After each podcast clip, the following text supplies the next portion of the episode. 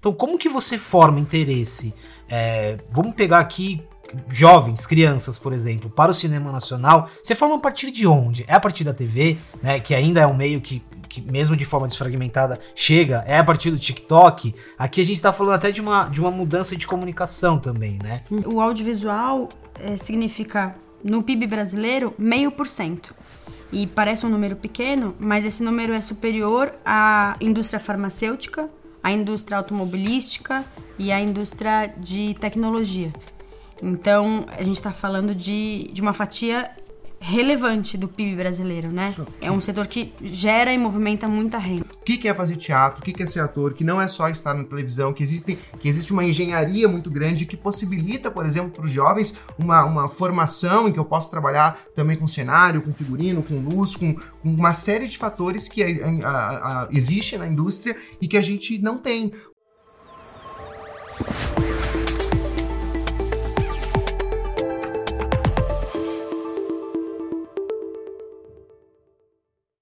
Olá pessoal, eu sou o Pacete, bem-vindos a mais um episódio do Habitability, um podcast e videocast oferecido pela MRV Coi, que eu tenho prazer aqui de estar tá, é, conduzindo já, acho que três anos, hein? Eu tô fazendo as contas aqui, é, Estamos para o terceiro ano, muito feliz. São vários temas que estão conectados aqui com inovação, tecnologia, é, o lado social, mas sobretudo repensar a forma como a gente vive, a forma como a gente habita e pensar no presente e futuro. E hoje o nosso tema, ele é só pelos bastidores, que a gente já sabe que o tema é bom, que o tema é quente. A gente vai falar sobre cinema, sobre teatro, a relação com a cidade e temos aqui muito bem representados cinema e teatro. Primeiro a Júlia Galego, é produtora executiva no Doc SP e está aqui para a gente para falar de cinema.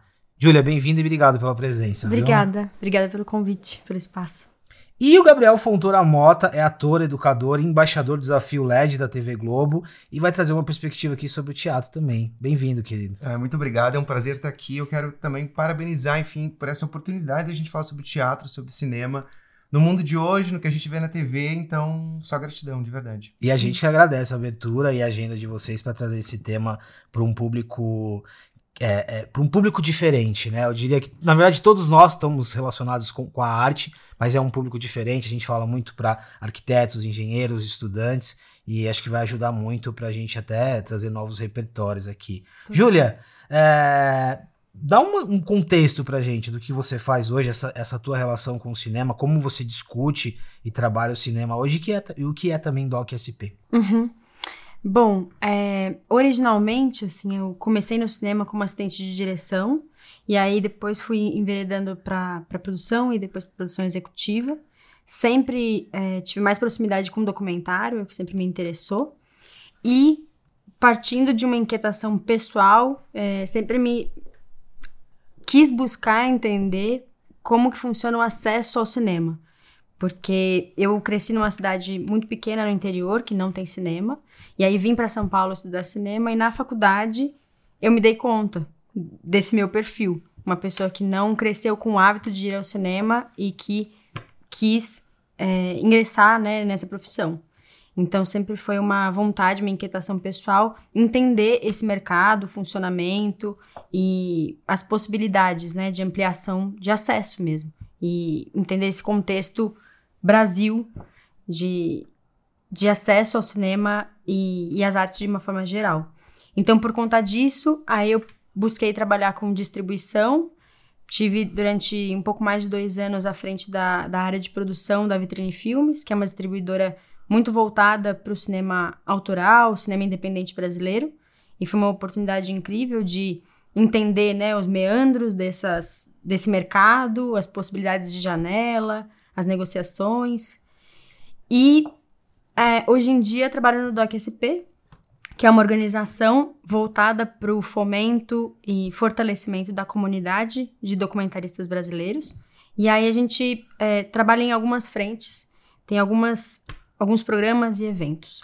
O principal deles é o Encontro Internacional de Documentário, que acontece anualmente há 10 anos, e é um evento de mercado, é um evento voltado para quem produz documentário. Então a gente tem laboratórios, seminários, rodadas de negócio, é, exibição também com foco em, em discussão né, do, do fazer documental.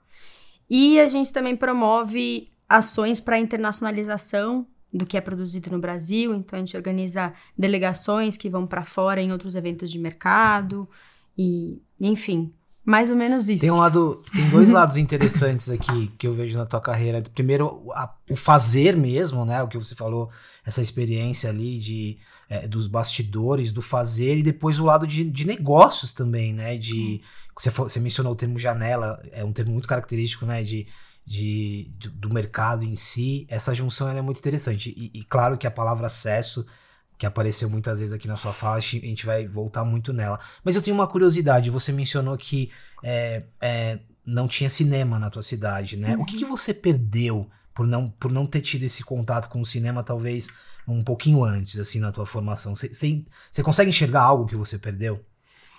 Olha, eu acho que eu sinto, né, que eu, enquanto indivíduo, talvez tenha demorado muito mais tempo a me entender em termos identitários, sabe? Poder me ver na tela foi uma coisa que tardou e acho que hoje a gente trabalha muito em prol disso, né? Que a gente se veja mais nas telas. Então eu acho que o impacto ele parte primeiro desse lugar mais pessoal, né? De desenvolvimento pessoal mesmo, de poder refletir, se entender dentro de uma sociedade. Eu acho que isso demorou a acontecer para mim. E quando você tem acesso às artes desde cedo, isso é um, um, processo que acontece antes e isso enriquece toda a sua experiência de vida, né? E, e profissionalmente eu diria que eu sou super um, um ponto fora da curva, porque é muito raro pessoas que crescem nesse contexto de não ter muito contato com as artes é, terem vontade de trabalhar com isso. Então também a gente está falando de um um, é, é possível fazer essa análise né, de mercado de trabalho que as possibilidades acabam sendo reduzidas quando você tem menos é, conhecimento, menos oportunidade de ver possibilidades, né? De, aqui, do que se trabalhar. Aqui já é, aqui é, o, é, o, é, é, é, o lado prático do que você falou de acesso, né? É. Olha o impacto que isso tem numa, numa formação. Exato. E aí, Gabriel, agora um pouco de você, assim. É... Daqui a pouco a gente, a gente volta especificamente para falar do teatro em, de, de, uma outra forma, mas me conta um pouco de você, assim, como que é, é, Porto Alegre, São Paulo, teatro, como que, que foi essa trajetória? Então, uh, eu fico feliz de escutar a Júlia e me identificar com esse espaço da gente estar tá isolado do meio artístico, né? Principalmente quando a gente vai ver nos programas de televisão, enfim, uh, uh, entrevistas, é, é, muito distante, principalmente de Porto Alegre, mas também da minha família. Uh, enfim, eu sou como, com muitos da, da torcida, da torcida do Flamengo, eu não, não tenho pai, enfim, na minha enfim, identidade. E a minha mãe tem esclerose múltipla. Uh, ela, professora do estado, ela sempre me colocou claro, com pouca grana, mas ela, me, ela conseguia comigo as bolsas nas escolas particulares. Então eu tava naqueles ambientes, mas eu não tava indo para Bariloche, eu não tava, enfim, frequentando o que a galera com grana fazia. Apesar deles terem dinheiro, Uh, uma coisa a gente se conectava. Uh, nessas escolas particulares, eu estou falando de uma perspectiva de 2008, 2007, 2009, ninguém falava para a palavra teatro. E sim, escolas particulares que poderiam levar as pessoas ao teatro, tudo isso. Então, é, esse espaço, quando eu me interessei por fazer teatro, quando eu me interessei uh, por fazer televisão, porque no, aí no, no enfim, no, no, oitavo ano do fundamental teve um professor que dava teatro, e eu também vou falar um pouquinho depois sobre a BNCC, esse espaço da gente ter teatro no colégio, ter cinema no colégio, Uh, eu pensei, nossa, eu tava fazendo uma peça da, dos Três Mosqueteiros. Eu era D'Artagnan. E eu lembro que eu caí no chão, assim, suando. Uh, de, e eu pensei, nossa, isso é legal além de jogar bola. Bom, já que eu não vou ser jogador, eu posso ser ator. E aí eu vi aquilo como profissão. E eu pensei, isso existe, isso é uma profissão. E aí eu posso ir atrás disso.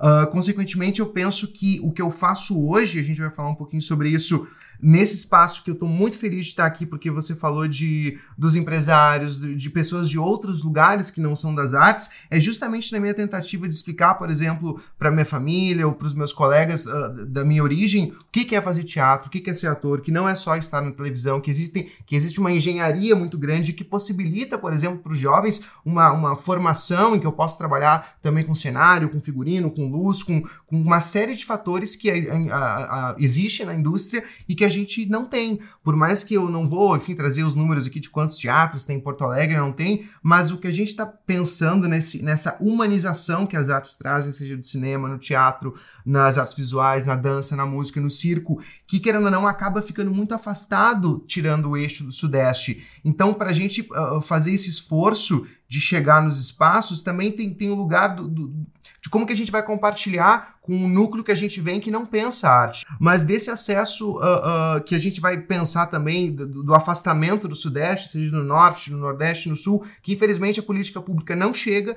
então não se tem incentivo, não se tem os festivais, não se tem uh, os teatros e, os, e os, a performance. Eu tô aqui na Praça Roosevelt, eu vejo toda hora uma performance, no Minhocão tem teatro, tem cinema, isso não tem nos Deixa lugares. aproveitar que você mencionou uhum. Roosevelt e falando de São Paulo, como que foi o teu acesso é, ao consumo de teatro, né? É, é, e aí, fazendo até um paralelo com a, com a pergunta que eu fiz para a Júlia, assim, é, é, demorou, não demorou? Que consumo era esse? Ou seja, em outras palavras, como que o teatro te formou também? É, eu, eu não, também não tive esse lugar de ir ao teatro quando criança. Uh, e fui querer ir ao teatro depois que eu comecei a fazer teatro. Então é, é, é tá nesse espaço da gente uh, receber esse presente desse insight de poder ter tido um professor no oitavo ano que deu teatro e aí eu fiz e pensei nisso e por isso que eu trabalho nesse espaço com não atores. O que eu tô trazendo hoje, principalmente do que eu vivenciei na pandemia, eu fazia teatro, enfim, estava trabalhando até a pandemia, chegou a pandemia, enfim, eu me inscrevi no mestrado e, e, e fui para Campinas. E tá nesse espaço de poder mostrar para o advogado que, que teatro é legal, que ele pode fomentar o teatro, consequentemente comprar um ingresso e ir no teatro, falar para o empresário que uh, isso se eu quero um patrocínio, se eu quero um apoio, eu preciso comunicar. Então, o que eu penso é tentar acessar esses núcleos que não fazem teatro, mas que conseguem usar do teatro para soft skills, como na Forbes ou como em outros lugares, que eu consiga me movimentar com o teatro para me comunicar. Né? Acho que a, também a, é, aqui, a palavra acesso aqui, e eu acho que está muito claro essa essa necessidade da própria do ecossistema da indústria como um todo de se abrir também uhum. e de se conectar com outros com outros segmentos isso está muito claro é, e, é, e, é interessante também a perspectiva que você traz de, de mostrar que é uma profissão como todas as outras, Exato. né? Exato. E depois eu vou entrar um pouquinho mais nisso, de é, é, por que, que a gente tem ainda algumas barreiras e algumas diferenças quando a gente fala do cinema, do teatro, da arte como um todo. É, e aí, Ju, voltando um pouco pro aspecto, você fez uma provocação quando a gente estava é, é, combinando aqui o papo, porque é, de qual cinema a gente está falando? De, qual cinema a gente vai falar? De qual teatro a gente vai falar? E aí eu queria que você trouxesse essa perspectiva, né? Aqui, uhum. nesse momento, essa conversa, quando a gente coloca acesso, quando a gente colo coloca cidades, de que cinema a gente está falando? Uhum.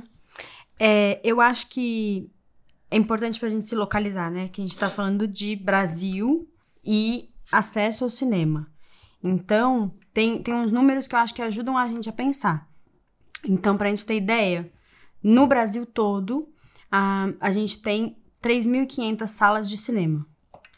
Isso significa que para cada sala de cinema a gente tem mais ou menos 60 mil habitantes. Aqui você, aqui a gente está considerando tudo, o cinema que está no shopping, o cinema que está é, na cinema rua, na rua, tudo. cinema no, isso. Mas atualmente 90% das salas de cinemas estão dentro dos shoppings. 90%. 90%. Então também tem um, um processo histórico que a gente pode observar, né? Olhando para a cidade de São Paulo como um exemplo, porque sim é onde estão a, tá a maior concentração de salas de cinema, né? É, há algumas décadas atrás a gente tinha muitas salas de cinema de rua.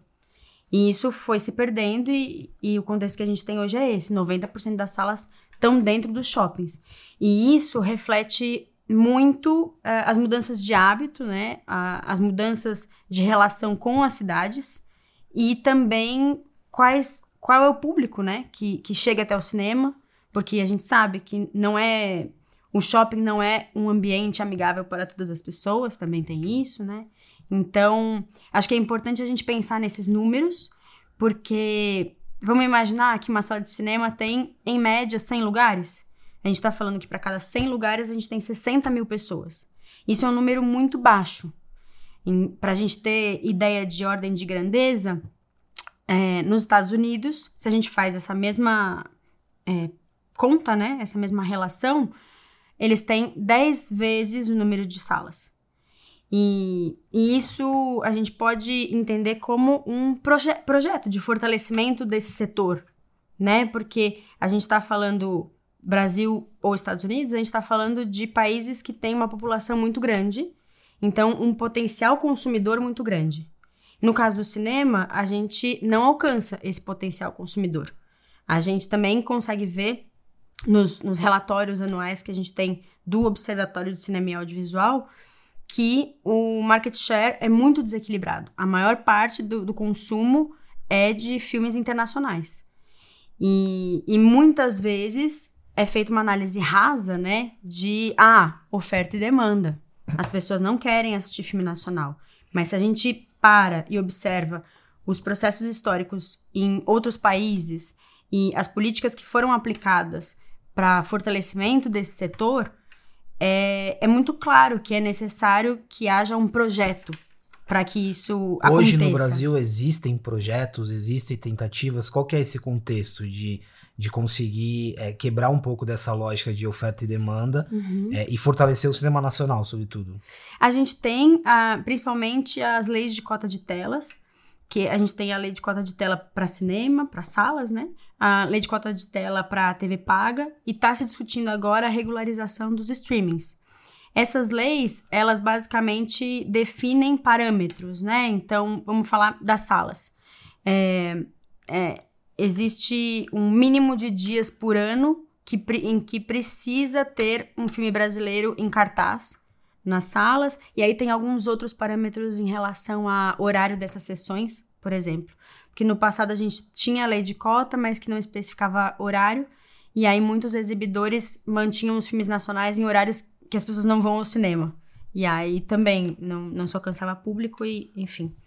É, acho que as leis de cotas, elas são um ótimo exemplo dessa construção, mas tem muitas outras é, ações necessárias, voltadas principalmente para formação de público.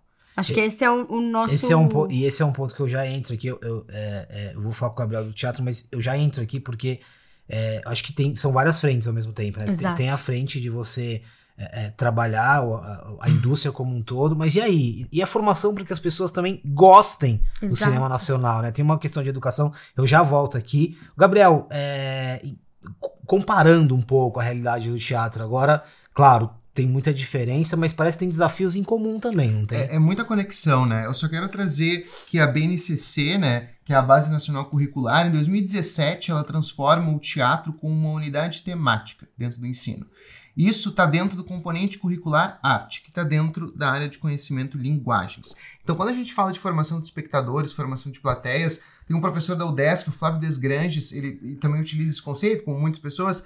Ah, a gente está pensando também nessa formação de, de que público que está indo, né? Tanto no teatro quanto no cinema. Eu lembro que em 2019 eu tive um prazer muito grande de assistir, até conversei com a Júlia, o Bacurau, que é o fim, o filme ah, ah, muito interessante, e foi na Casa de Cultura Mário Quintana, em Porto Alegre. E eu lembro que nas salas do, do Bacurau, enfim, tinham pessoas que eu conhecia das artes. Então, se eu, quando não tinha grana, e não tenho ainda, mas não fazia teatro, e comecei a fazer teatro e assistir teatro, porque, enfim, estava fazendo teatro, eu penso que que público é esse? E aí eu nem vou comparar a gente com qualquer país que a gente olha para cima, né? Europa, o Norte e os Estados Unidos, porque é, é- é- a gente vai falar de dólar, de euro e de real. Tem, tem, Então, tem muitas. Tá, tá claro que tem muitas frentes Tem aqui. muitas tem a frente frentes, do é. público, tem a frente do que está sendo produzido, e aqui é, não é discutir qualidade e quantidade, acho que essa conversa ela passa muito longe do que a gente está falando aqui, é muito mais complexo do que isso. Vocês, vocês me fizeram lembrar agora, e aí eu volto, Júlia, para falar, ainda para falar da formação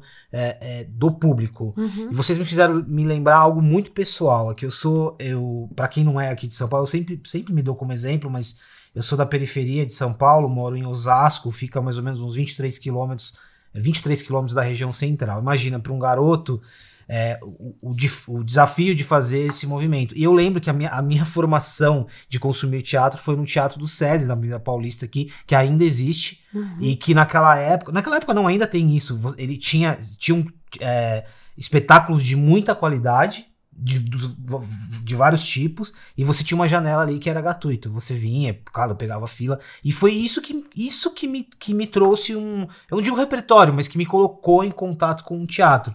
Mas imagina que para que isso acontecesse, olha o tanto de coisas que tem aqui, né? A gente está falando de mobilidade, a gente está falando de é, uma iniciativa que é de uma, de uma entidade ali que é privada, enfim, é muito. Vocês me fizeram me lembrar dessa, dessa, desse contexto. Só para fechar aqui, Julia, e, e para fechar também esse lado da formação do público, o, o Gabriel provoca muito no sentido de também de, de acesso, de chegar às pessoas, né? Hum. Então, como que você forma interesse?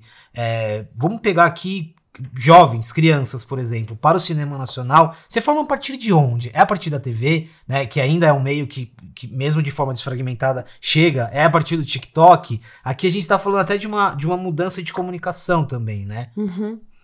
É, eu acho que, sim, o que eu observo é que, independente da plataforma, independente de onde está esse filme, é, é importante que a gente tenha acesso.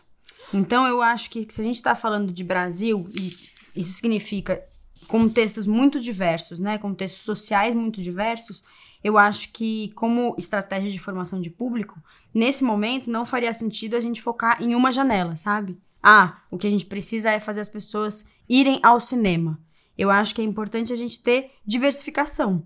Então, por isso a necessidade de ter regulamentação de várias janelas. Então, é importante ter produção nacional na televisão paga, é importante ter produção nacional na televisão aberta, é importante ter nas salas de cinema, é importante ter nos streamings. E também tem uh, um, um, trabalho importante é, que já acontece, mas que também é, eu, eu entendo que precisa ser visto de maneira mais estratégica, que é o trabalho do extra cinema.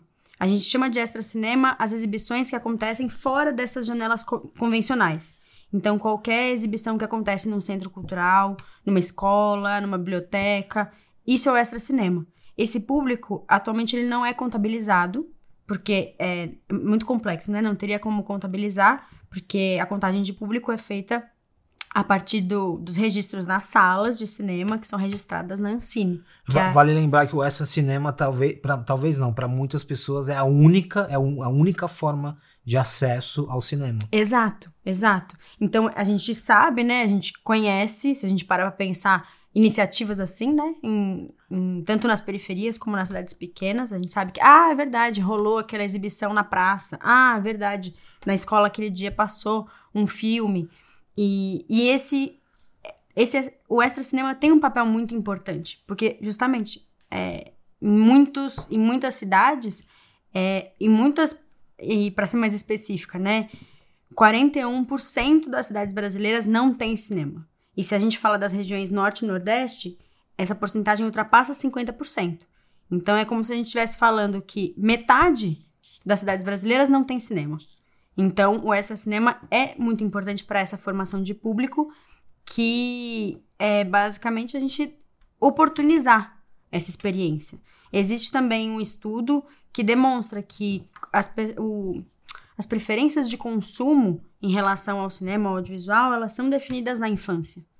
Então, se a gente é, torna o cinema nacional acessível para as faixas etárias é, da infância e da adolescência, a gente aumenta muito a probabilidade de ter um, um, público cativo, um público adulto cativo até o fim da sua vida. E então é, é, é mais ou menos isso, né? Acho que a gente precisa de estratégias diversas e, e um pensamento sistêmico, porque a gente está falando, quando a gente fala de economia cultural, a gente está falando de valores de identidade, né, valores simbólicos e também de toda uma cadeia produtiva. Então, tudo que a gente está falando, que eu falei até agora, tá nesse, nesse lugar mais simbólico, né, mais sutil. Mas quando a gente fala em, em, em estimular o consumo do, de um produto nacional, a gente está falando de geração de emprego e estímulo a toda uma, uma cadeia. E a gente está falando de muitos empregos aqui. Muitos. Muitos empregos. Tanto que é, pandemia e pós-pandemia, a gente viu o tanto que o, que, o, que o setor sofreu, as iniciativas que vieram depois, mas o quanto que é, o, o, tanto de pessoas atingidas aqui. É, só complementar que o audiovisual é, significa no PIB brasileiro, meio por cento. E parece um número pequeno, mas esse número é superior à indústria farmacêutica, à indústria automobilística e à indústria de tecnologia.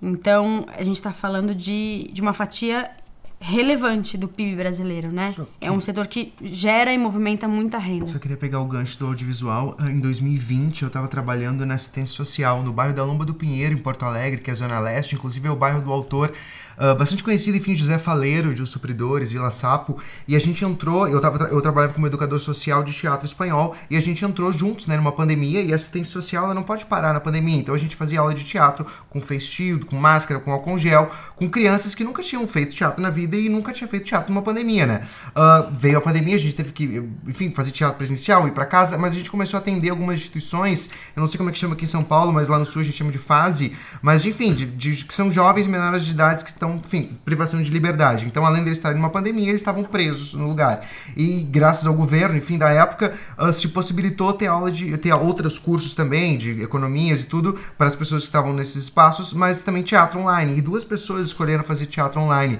Eu convido, se vocês quiserem buscar, eu fiz um filme com eles de um minuto, chamado A Morte do Teatro. Eu nunca conhecia essas crianças. Não sei se elas continuam lá, já tem mais de 18 anos. Mas desse filme que a gente fez teatro online, a gente fez um filme de um minuto, eu consegui, junto com eles, a gente visualizar a questão de produção de, por exemplo, mandamos pro Festival do Minuto aqui de São Paulo.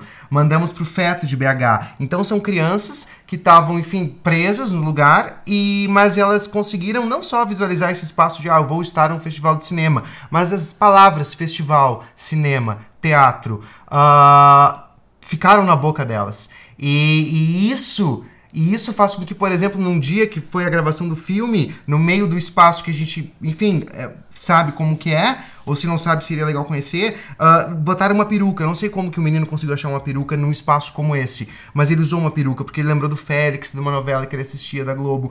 Então, ah, eu penso, eu não sou do cinema, enfim, eu trabalho como ator no cinema, mas por necessidade, por a gente ver que tinha alguém ali interessado em fazer teatro, e por isso que eu falo de presença. Não é porque é online, não é porque é no TikTok que não tem presença. Isso é muito importante porque mais pessoas conseguem a- a transformar o seu fazer teatral ou a sua arte, seja qual for, o slam, seja qual for, e para mandar para mais pessoas, para distribuir, como eu quero muito aqui. Eu fico pensando, eu queria, eu quero muito que esse diálogo esteja no Kawaii, por exemplo, que é um espaço de um aplicativo que eu abro e vejo assim, ah, o que tá passando na For You e penso, tem que estar ali, porque as pessoas não é só porque elas estão no Kawaii ou porque elas estão presas ou porque elas estão na, na periferia que elas não querem acessar, mas para querer acessar tem que ter a mediação. E é o que tu trouxe, o acesso do transporte, ter tempo e dinheiro e consequentemente saúde para, tu, sei lá, tu trabalha na obra o dia inteiro e tu vai em um teatro de noite, ainda mais pago. Então é, é toda uma política social que é um problema que, querendo ou não, vou fazer só um recuo pedagógico aqui,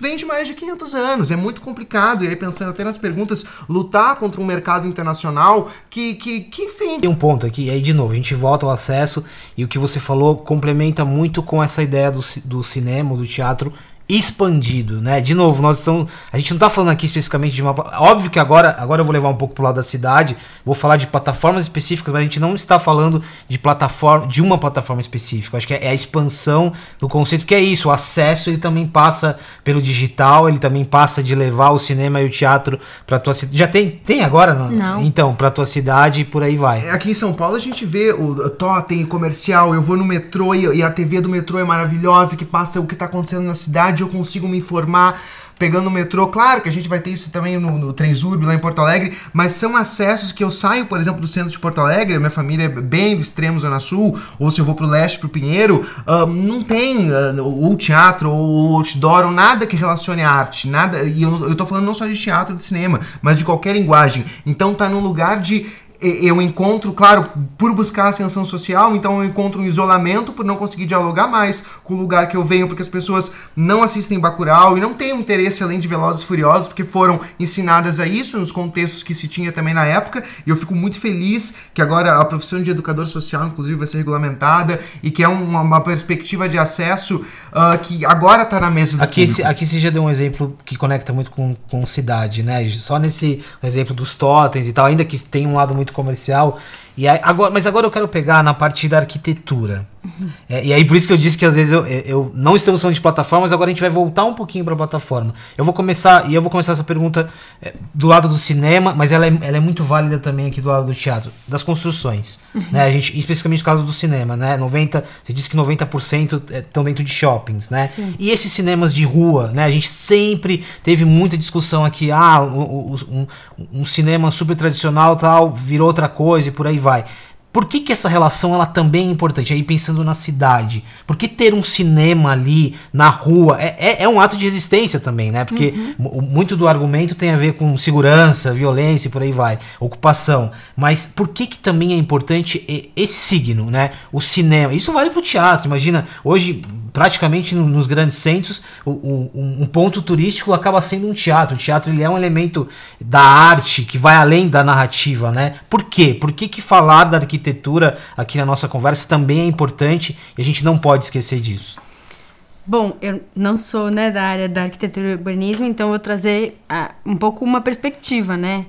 No meu entendimento, é, a, a forma que a gente se relaciona com os espaços, ela é, define, né, como você transita, onde você entra, onde você não entra.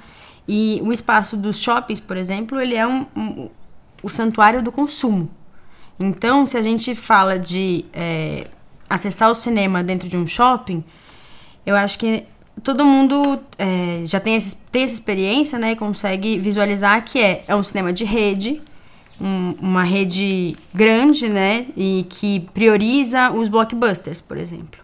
Então, é um cinema voltado para o entretenimento e dentro de um espaço que tem como chancela de quem entra e quem não entra, quem pode pagar. Se não, não entra num shopping se você não vai consumir algo. É, é raro, né? E se a gente tem cinemas que são cinemas de rua, ele tá num, num, lugar que é como você falou, né? Você tem pontos de referência numa cidade, que são os espaços culturais. E uma sala de cinema na rua tá, tá dentro desse contexto, ele exerce esse papel social, né? Um espaço voltado para a cultura, voltado para o acesso à cultura, em que você pode é, entrar com muito mais facilidade. E estou falando facilidade é, considerando diferentes recortes sociais, né? De Sim, classe, Mas tá muito tá gênero. tá claro aqui é, algumas barreiras. É, né? Tem... existem é, catracas, vamos dizer assim, né? Para que você acesse um shopping e um cinema de rua possui muito menos barreiras. E, e aí a gente tem também características, né? Porque são cinemas diferentes. Eu falo das redes porque a gente está falando de majors, né? Empresas que têm uma possibilidade, uma pressão econômica muito maior do que os cinemas, as salas de cinema independentes, né? E que são, em sua maioria, salas que estão nas ruas.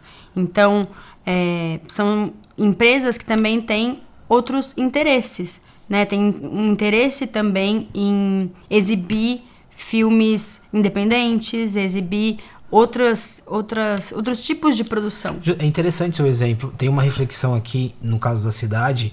É, em tese, os shoppings sim são ambientes democráticos até um, um, lado, mas também não são, né? Porque você é, imagina, é, o, tem um signo, o shopping ele tem um signo. Ah, não, esse shopping é frequentado por esse perfil Exato. e por aí vai. Então, esse, aqui é um elemento muito importante, faz muito, muito sentido.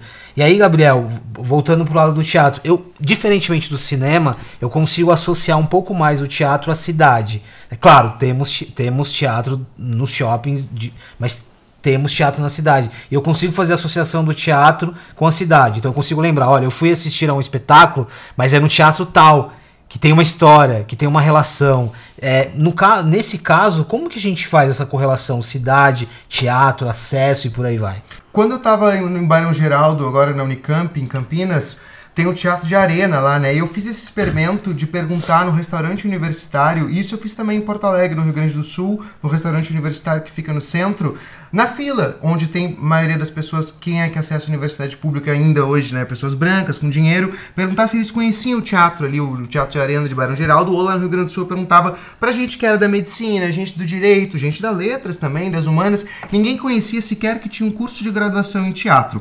Porém, contudo, todavia, os meus alunos, eles iam sim muito a teatro, a cinema, perdão, a shopping, sem um tostão. E eles tentavam entrar nos shoppings, isso pré-pandemia, e aí os shoppings fecharam, e eles amavam ir ao shopping. Uh, eles nunca conseguiram comprar nada no shopping, mas eles adoravam ir no shopping. Só que, querendo ou não, esses, esses alunos que são os do, da universidade, do, do, da medicina, não sei o quê, eles vão ao cinema de rua. E aí eu penso, uh, ah, para quem que a gente está falando, né? Porque eu acho que esse espaço burguês de falar mal do shopping, e óbvio que o shopping tem todos os problemas que nós sabemos, mas está muito nesse lugar da gente que, querendo ou não, me coloco dentro disso, que é acesso à universidade pública, e que vai daí, obviamente, falar mal do consumo do shopping, de tudo isso, porque a gente teve isso quando criança, teve esse acesso. Quem não teve, não vai ter o pensamento do cinema de rua, não vai ter. Ah, em São Paulo isso pode, porque se eu tô caminhando na rua eu vejo um teatro acontecendo. Porto Alegre já é muito mais difícil. Então o que eu penso é que. Hum, uh, eu acho que os meus alunos lá da Lomba do Pinheiro e o pessoal que eu conheço do Everton, meu colega do Desafio LED, uh, do Grajaú, aqui em São Paulo. Eu tava com ele no Rio e a gente viu um shopping no centro do Rio e ele, e ele é de periferia, ele é pobre, ele tá batalhando, ele ganhou o LED com o projeto Mentoria na Perifa, o meu projeto se chama Habla Espanhol, e ele queria muito entrar num shopping ali no Rio e, e, a gente comentou sobre isso na época, porque é isso, no Grajaú ele não tinha esse acesso quando criança, nem a grana, nem de entrar, e a gente nem precisa falar o que, que os seguranças fazem com as pessoas no shopping. Então, hum, será? Pois é, é isso, sabe? É uma formação, e só para complementar, antes, uh, é, é, uma mediação cultural e uma, e uma formação de acesso para buscar novas pessoas e como que isso chega na mídia, na comunicação, e como que a gente imprime uh, essa perspectiva que todos nós conseguimos acessar que não é só um lugar, volta a falar do, do estereótipo da Belle Époque, né? Da zona sul do Rio de Janeiro. Uh, ou desses acessos da Vila Madalena, aqui, Vila Mariana e tal. Da galera que anda no Miocão também. Eu, eu ando no Miocão todo dia, eu vejo.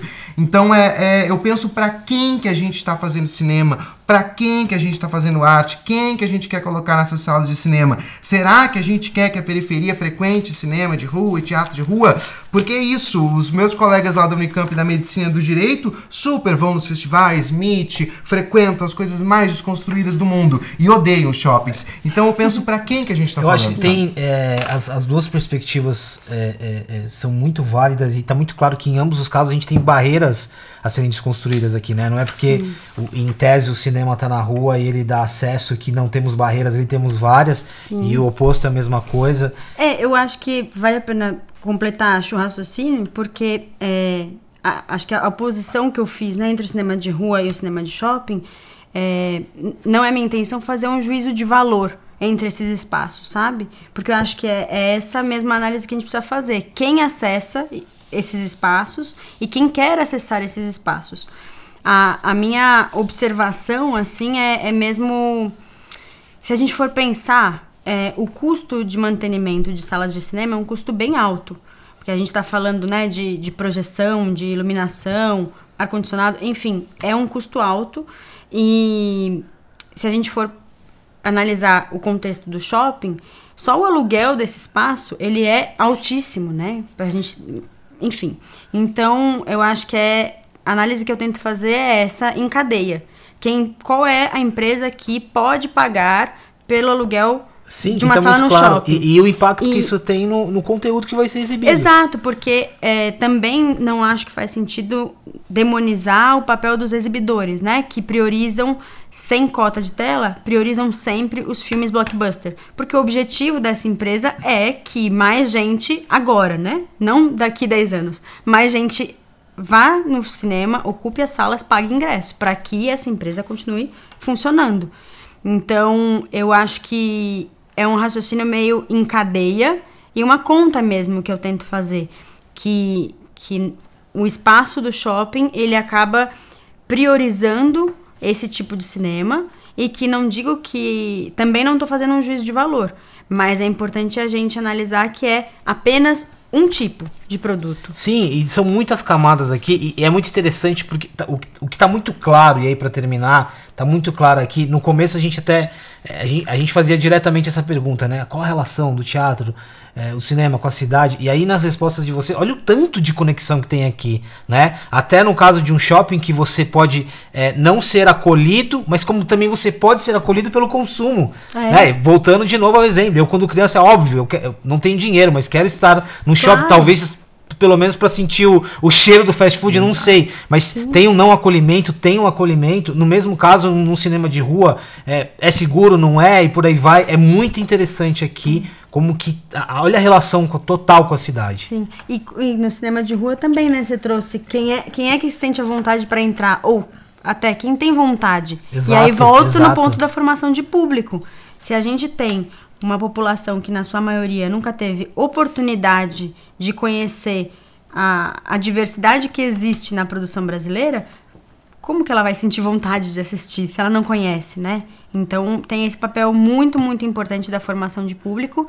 E, e, eu vejo que dentro, voltando no início, né, dentro desse projeto de, de fortalecimento dessa economia, desse setor, é, esse projeto passa por aí passa por investimento em projetos voltados para a formação de público, investimento em distribuição, incentivo à abertura de salas, porque também tem isso, né? A gente tem números que mostram se é, a gente não tem salas espalhadas, não tem mais salas, também é, não tem não tem distância que se encurte, né? Se a, a sala mais próxima de você está a quilômetros de distância. Então, acho que são muitas frentes e acho que no nosso papo fica evidente isso, né? Como sim, é sim. um sistema todo complexo, que Muito precisa ser analisado complexo. com complexidade. E, e, e, assim também, e é interessante, né, você usar a palavra demonizar, assim, não, e, e acho que o objetivo não é demonizar nenhum lado, porque acho que todos os lados aqui têm seus pontos mas eu, eu adorei conversar com vocês. Eu acho que é, de novo, são muitas camadas. Eu acho que no caso do Gabriel, tá um, ele deixa muito claro a questão do acesso, a questão de. É isso, né? O teatro, a arte tem que estar tá lá, tem que ocupar o espaço. Tem, é, é, é, é sobre meio, é sobre ser atrativo também. Eu acho que você deixa isso muito, muito prático. E você tem um olhar muito também da estrutura, da cadeia, da camada, né? É, é isso é muito legal. Queria super agradecer. Hum. A gente poderia continuar aqui em outros episódios. É, mas eu acho que é isso, assim, a principal leitura aqui é a conexão que essa nossa conversa tem com a cidade, com os espaços e com tudo que a gente discute aqui no Habitabit. Gabriel, obrigado, viu? Obrigado, eu posso só fazer um, claro. marketing no meu trabalho. Uhum. Uh, se vocês, enfim, eu tô tentando imprimir teatro no mundo online para poder acessar mais pessoas também. Uh, então eu trabalho, enfim, com venezuelanos, com pessoas com mais de 60 anos, e eu só queria informar que o meu trabalho tá no, na Udemy, eu estou analisando uh, um bonde chamado Desejo, a Blanche e tudo que acontece, enfim, com ela e também estou trabalhando um pouco de teatro espanhol, então se quiserem procurar na Udemy uh, teatro, enfim, um bom de chamado Desejo e também no Super Prof Teatro e Hablas Espanhol, que é o meu projeto da Globo, que é unir teatro espanhol e também trazer online, pensando que há um importante espaço para instrumentalização, enfim, também de pessoas uh, mais velhas uh, e, e, o fazer teatro online, aprender espanhol também, tá no espaço de poder mostrar para os seus netos, para os seus filhos, olha, existe teatro também online, tal como a rádio novela e a gente poder procurar. Então eu só queria dar esses acessos para as pessoas, enfim, acharem que tem teatro online também e dá pra gente fazer teatro. Muito obrigado. Tem até um outro tema pra gente falar depois aqui, ó. O, o teatro como instrumento de é, social, socialização, ferramenta de inclusão e por aí vai. E Júlia, obrigado, viu? Obrigada, obrigada pelo convite e esse espaço. Eu acho que a gente precisa cada vez mais de espaços assim, sabe? De diálogo entre diferentes áreas da sociedade porque a gente fica também cada um dentro da, da sua bolha e conversando Exatamente. com seus pares. É sobre furar bolhas. É, é, então também aqui me coloco à disposição para seguir esse diálogo em, em diferentes espaços e, e que a gente consiga construir a sociedade que a gente quer, né? No mais profundo, eu acho que é isso. É isso. Não tá falando só de uma área específica, mas é de abrir possibilidades, espaços para todas as pessoas. É isso. Júlia, é Gabriel, muito obrigado. É isso, vocês viram a relação do teatro e o cinema com a cidade, é muito importante. E de novo, né, como a gente sempre fala aqui no Habitability, é sobre ecossistema, são várias camadas, é muita coisa envolvida. Muito obrigado pela presença em mais um episódio do Habitability, a gente volta logo logo. O Habitability é um oferecimento da MRV Co, uma plataforma habitacional composta pela MRV, Resia, Essência, Logo e Urba. Thank you.